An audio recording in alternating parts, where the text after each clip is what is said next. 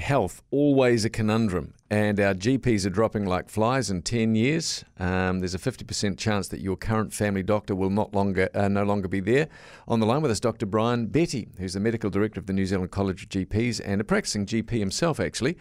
Hello there, Doctor. Hey, Doctor. Oh, hi, how are you? Doing well, doing well. So, we've had a very interesting discussion. We've got some questions for you, Bryan. Um, okay, fair enough. Why, why have we got this crisis? Why are so many people dropping out? Yeah, look, I mean, this hasn't just happened overnight. It's um, it's been over the last 10, 20 years. Um, this problem has been flagged, and it's sort of been hidden under the surface that we haven't been training enough GPs in New Zealand. That's been basically the problem.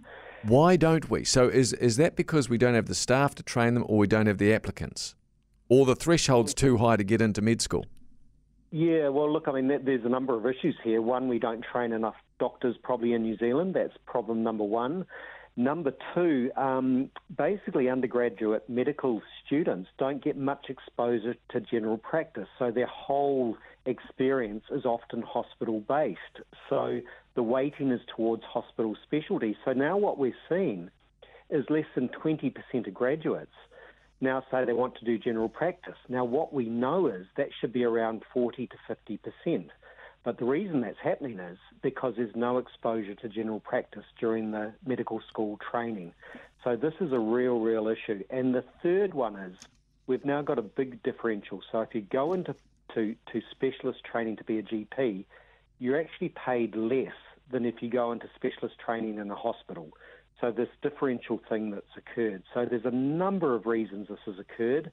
Um, and it's really started to, to come to the fore now with this research that the college has done. So, what are we or they doing about it?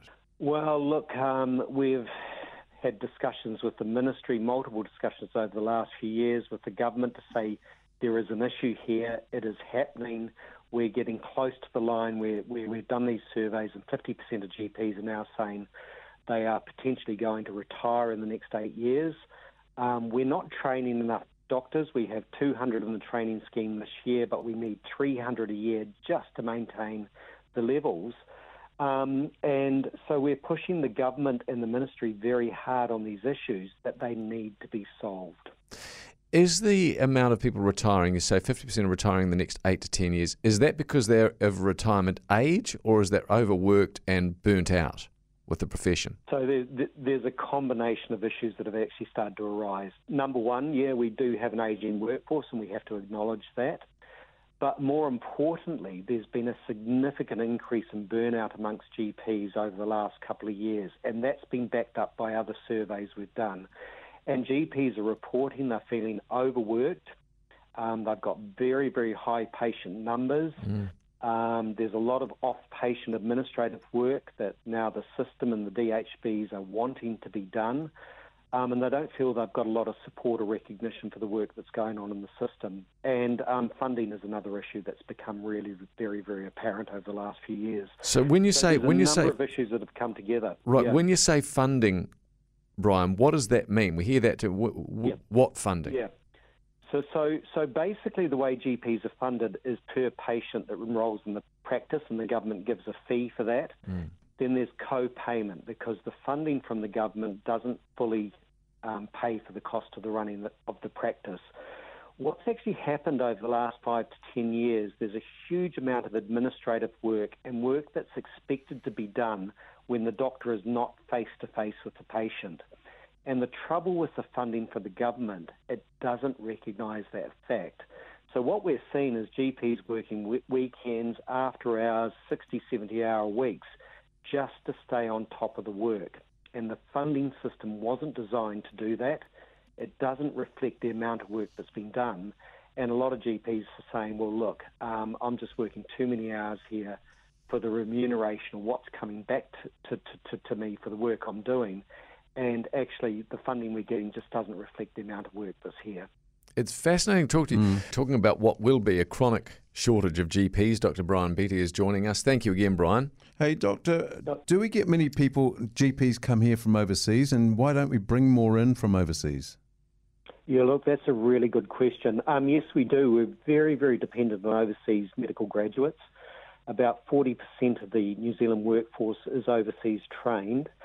However, what we've seen in COVID over the last two years is that um, supply of GPs dried up completely because of the closed borders. Mm.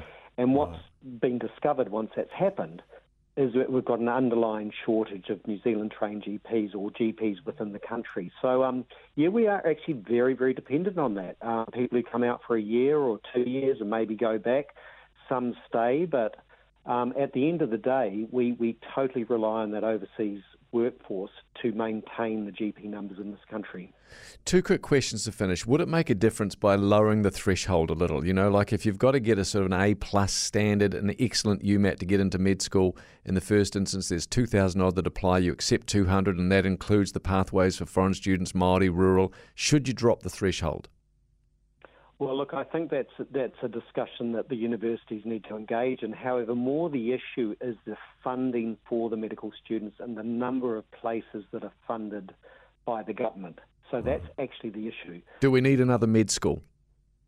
Well, look, that's one of the things that has been discussed. Um, however, there's probably capacity with Otago and Auckland. What we need is more student places funded by the government. Um, that's really what determines how many medical graduates we have each year.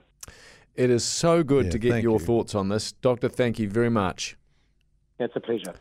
Dr. Bryan Betty, uh, Medical Director of the New Zealand College of GPs. Mm. So it's money from the government, and we'd have more, many more trainees. Trainees. Simple. Simple. Yes. Hey, we'll go back to that money tree because we've been drawing from that a bit lately.